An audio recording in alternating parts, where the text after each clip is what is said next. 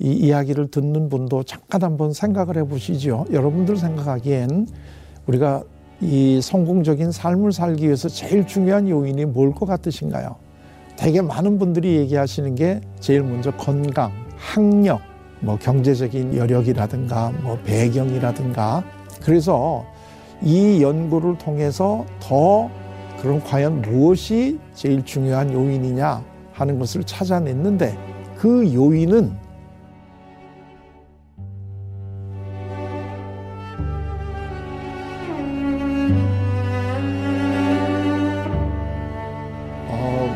제가 심리학을 공부한다고 얘기를 하게 되면 많은 분들이 저에게 제일 많이 질문하는 것 중에 하나가, 어떻게 하면 우리가 성공적인 삶을 살아갈 수 있을까 하는 질문을 제일 많이 합니다. 근데 사실은 이 질문은 오늘날만 하는 게 아니라 아마 인간이 이 지구상에 태어난 이래로 계속해서 사람들이 추구해오는 그 질문의 가장 핵심적인 질문이 아닐까 이런 생각을 해요. 그만큼 모든 사람들이 다 성공하고 싶어하고 또 그 성공을 통해서 행복해지고 싶어하는 이제 이러한 마음을 다 가지고 있을 거예요. 물론 심리학에서도 우리가 성공적 삶을 살아가는 가장 그 중요한 요인이 무엇일까 하는 것에 대한 연구를 참 많이 했습니다. 그 중에서도 가장 그 중요하고 대표적인 연구가 1930년대 후반에 하버드 대학교에서 그 하버드 대학교 학생들 300여 명을 대상으로 이 쭉 지금까지 거의 한 80년 가까이 이분들을 추적해오는 아주 유명한 연구가 있습니다. 이 연구의 가장 그 핵심적인 주제는 어떻게 하면 사람이 성공적인 삶을 살 수 있고 가장 중요한 요인이 뭘까 하는 겁니다. 이 이야기를 듣는 분도 잠깐 한번 생각을 해보시죠. 여러분들 생각하기엔 우리가 이 성공적인 삶을 살기 위해서 제일 중요한 요인이 뭘 것 같으신가요? 되게 많은 분들이 얘기하시는 게 제일 먼저 건강. 그렇죠. 건강 아주 중요합니다. 그 다음에 나오는 것이 학력. 공부를 잘하게 되면 아무래도 성공하지 않겠냐. 이제 이런 얘기를 하십니다. 그 다음에 이제 뭐 경제적인 여력이라든가 뭐 배경이라든가 이제 이런 이야기들을 많이 하시면서 본인은 그것이 없기 때문에 굉장히 성공하기 어렵다. 이렇게 이제 좌절하시는 분들도 계십니다. 물론 그러한 것들이 우리가 성공하는데 도움이 되는 것은 사실입니다. 그런데 그 하버드 대학교에서요, 하버드 대학교 다니는 학생들을 대상으로 연구했다는 것은 이미 이 친구들이 공부는 굉장히 잘하는 학생들이다 하는 건 우리가 다 알고 있는 거잖아요. 그러나 이 사람들의 삶을 쭉 추적을 해보니까 그 안에서도 성공한 사람도 물론 많이 있지만 실패한 사람들도 많이 있는 거예요. 그래서 이 연구를 통해서 더 그럼 과연 무엇이 제일 중요한 요인이냐 하는 것을 찾아냈는데, 그 요인은 다른 사람과 친밀한 관계를 맺는 능력이다. 이게 이 시대를 불문하고 나이를 불문하고 항상 제일 성공적인 삶을 살아가는데 가장 중요한 요인이다 하는 것이 밝혀졌어요. 근데 이제 이 연구는 하버드 대학교의 남학생들을 대상으로 했기 때문에 여러 가지 제한점이 있다는 이제 이런 그 비판이 있어서 그 이후에 여성들도 이 연구에 포함을 시켰습니다. 그리고 하버드 대학교 학생들처럼 이미 그 많은 것을 가지고 있는 사람들이 아닌 경제적으로 상당히 어려운 지역에서 생활하는 사람들도 모집을 해서 이 사람들의 삶도 몇십 년을 추적을 했는데 똑같은 결과가 나온 거예요. 그러니까 이 남성이든 여성이든 공부를 잘했든 공부를 안 했든 경제적으로 여유가 있든 없든 관계없이 성공하느냐 실패하느냐에 관계되는 중요한 요인은 다른 사람과 친밀한 관계를 맺는 능력이다 하는 것이 이제 밝혀진 거죠. 그러니까 우리가 비록 학력이나 경제력이라든가 또는 배경이라든가 이런 게 없다고 하더라도 내가 친밀한 관계를 맺는 능력만 있다면 나는 상당히 성공할 수가 있다 하는 것을 우리가 알 수가 있습니다. 이 어떤 분이 그런 얘기를 하시더라고요. 20세기는 산업사회인데 산업사회는 내가 열심히 일을 해서 부지런히 돈을 모아서 별장을 사는 게 이게 이제 성공한 삶이라고 보는데요. 21세기에 와가지고는 내가 별장을 가지는 게 아니라 별장을 가지고 있는 친구를 많이 사귀는 사람이 성공한 사람이라는 거예요. 내가 1년에 몇 번 갈 일도 없는 거를 갖다가 유지하면서 괜히 그거를 가지고 있기보다는 오히려 별장을 갖고 있는 친구들을 사귀면 그 친구들을 통해서 내가 그 친구들의 별장에 가서 편하게 필요할 때마다 쉴 수 있으니까 그게 오히려 성공하는 삶이다. 이제 또 이렇게도 얘기를 하시더라고요. 자, 그래서 그러면 이 친밀한 인간관계를 그러면 어떻게 맺을 수 있느냐 하는 걸 우리가 조금 더 이제 알아내야 되지 않겠습니까? 친밀한 인간관계를 잘 맺는 사람들이 뭐를 잘하는가 하는 것을 또 살펴보니까 다른 사람과 대화, 즉 의사소통을 잘하더라는 거예요. 그러니까 친밀한 관계를 맺는 사람들은 다른 사람과 의사소통을 잘하기 때문에 그 결과로 친밀한 관계를 맺게 된다는 거죠. 우리 그 말에도 그런 표현이 있잖아요. 예를 들게 되면 나는 우리 그 부장님하고 머리가 잘 통해서 좋아 이런 표현은 없잖아요. 근데 예를 들면 나는 직장에서 우리 부장님하고는 마음이 잘 통해서 좋아 이런 표현은 있잖아요.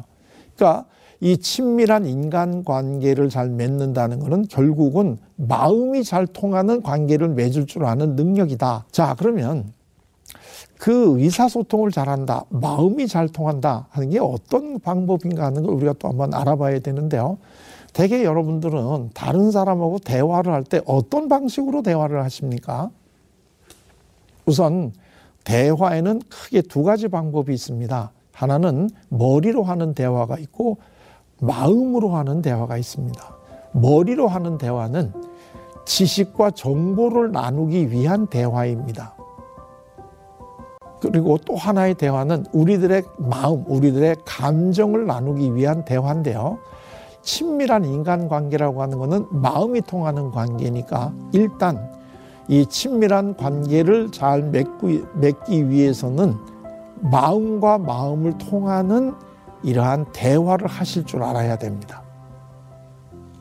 그러니까 이 내 생각을 전하는 게 아니라 내 마음을 전할 줄 아는 능력을 가져야 되는데 우리가 지금까지 살고 있는 이 사회에서는 내가 알고 있는 생각을 다른 사람에게 전하는 거를 굉장히 강조했던 시대였다는 거예요. 자, 그리고 또 하나는 나와 너가 만나서 대화를 하잖아요. 그런데 이 의사소통을 잘하고 다른 사람과 친밀한 관계를 잘 맺는 사람들의 특징이 뭐냐 하면 나를 중심으로 대화를 하는 게 아니라 너를 중심으로 대화를 한다는 거예요. 그러니까 이 두 가지 대화, 생각을 나누는 대화, 감정을 나누는 대화, 그 다음에 나를 중심으로 하는 대화, 너를 중심으로 하는 대화, 이거를 보게 되면 사실은 의사소통의 방법은 네 가지가 있죠. 네 가지가 있는데 제일 친밀한 관계를 잘 맺는 사람은 너를 중심으로 너의 마음을 알아주는 대화를 하는 사람이 제일 친밀한 관계를 맺을 줄 아는 사람이고 여러 사람들이 그 사람하고 같이 관계를 맺는 것을 참 좋아하더라 이런 얘기입니다. 그런데 이 반대쪽에 있는 사람들은 자기 생각을 자꾸 얘기하는 사람들이에요. 다른 사람이 지금 대화를 할 때 저 사람이 저런 이야기를 나한테 왜 할까? 저 사람이 저런 얘기를 할 때 그 마음은 무엇일까? 하는 거를 좀 더 관심을 가지고 너 지금 나한테 이런 얘기를 했는데 네 마음은 지금 이러이러한 거지 라고 이야기할 수 있는 게 제일 바람직하다. 이걸 잘하는 사람이 제일 친밀한 인간관계를 가진다. 이렇게 얘기할 수 있죠. 그게 제일 친밀한 관계를 맺어야 될 사람들은 사실은 제일 1차적인 대상이 부부죠. 그다음에 자녀, 부모 이런 우리 가족인데 가족관계 속에서 친밀함을 느끼지 못하는 사람들은 사실은 밖에 나가서도 친밀함을 잘 느끼지 못합니다. 우리 주위에 보게 되면 안타까운 분들이 밖에 나가서 다른 사람들하고는 친밀한 그 모습을 보이는데 집에 들어와서는 친밀하지 못하고 갈등을 많이 하는 분들이 있는데, 사실은 이분은 정말로 마음속 깊은 데서 오는 이 행복이나 사랑을 느낄 수가 없는 거지요.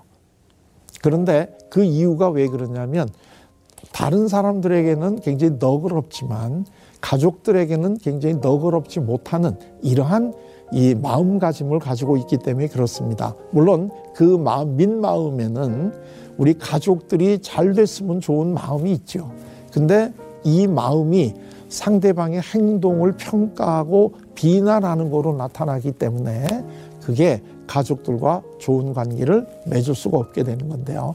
일단 우리 가족들하고 좋은 관계를 가지려고 하면 자녀들에게 예를 들면 왜 공부를 안 하고 게임을 하냐, 여기에 대해서 비난하시기 전에 왜 우리 자녀들은 게임을 많이 할까, 그 마음은 뭘까, 이제 이런 것들을 한 번 더 미리 한번 살펴봐 주시면, 너도 공부를 잘하고 싶은데 그게 잘 안 되니까 많이 안타깝구나, 그래서 네가 그 안타까운 마음을 게임을 하는 거로 지금 돌리고 있구나 하는 그 마음을 미리 한번 헤아려 주시는 게, 이게 훨씬 더 이제 이 친밀한 인간관계를 맺는 거다. 그 유태의 그 임금 중에 제일 지혜로운 왕이라고 우리가 꼽는 왕은 솔로몬 임금이잖아요.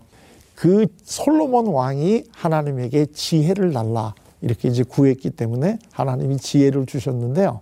이 성경에 우리말로 지혜라고 번역이 되는 이 그 단어의 원래 뜻은 듣는 마음이랍니다. 듣는 마음. 그러니까 이 듣는 마음을 가지고 있는 사람이 지혜로운 사람이고, 이 사람은 다른 사람의 마음의 소리를 들을 줄 알기 때문에 다른 사람들과 훨씬 더 친밀하고 이러한 관계를 맺을 수 있고, 이런 사람들이 결국은 이 삶을 살아가면서도 성공하는 사람들이더라 하는 이러한 건데요. 이 친밀한 인간관계를 맺는 이 방식을 알려준 대가가 누구냐면은 성경에 나오는 예수님이십니다. 예수님께서 얼마나 이 사람의 마음을 잘 알아주시는 분이냐는 것을 제일 잘 우리가 알 수 있는 것은 이 세리장 삭개오라고 하는 사람의 만남인데요.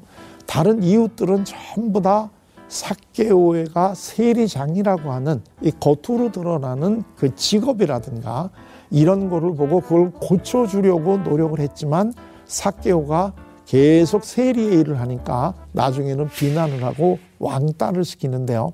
예수님은 삭개오가 세리장이라고 하는 사실에 대해서 하나도 비난하시는 게 아니라 오히려 네가 얼마나 이 이웃들로부터 소외당하고 왕따당하고 있기 때문에 네가 외롭고 마음이 얼마나 슬프고 또 화가 나냐 하는 이 마음을 알아주신다는 거죠. 그 마음을 알아주신다는 게 뭐냐면 삭개오의 이름을 불러주시고 내려와라, 오늘 내가 너희 집에서 하룻밤 같이 잘게, 이거는 마음을 알아주시고 그 친구가 돼 주시겠다는 아주 이 사랑의 표현이잖아요. 다른 사람들은 다 이미 이 안 오는 이 흉가와 같은 삭개오의 집에서 오늘 내가 너희 집에서 머물겠다 하는 이 예수님의 마음은 삭개오가 얼마나 외롭고 쓸쓸하고 그리고 화가 난 삶을 살고 있는가 하는 이 마음을 공감해 주셨기 때문에 그랬거든요. 그때에 비로소 이 삭개오는 크게 변해서 내 재산의 반을 가난한 사람한테 주고 토색한 거를 4배로 갚아주겠다 이런 얘기를 하니까, 그 얘기를 들으시고 예수님이 오늘 이 집의 구원을 이루었다 하는 아주 놀라운 말씀을 해주시는 거죠. 결국은 우리가 사랑만이, 즉 너의 마음을 헤아려 줄 때만이 우리는 사람을 변화시킬 수 있고 또 친밀한 관계를 가질 수 있고, 이러한 사람들이 결국은 이 세상을 살아가는 동안에도 크게 성공을 하는 삶을 살더라 하는 것이 오랫동안 따라가면서 한 연구의 결론이다. 이렇게 이야기를 드릴 수 있을 것입니다.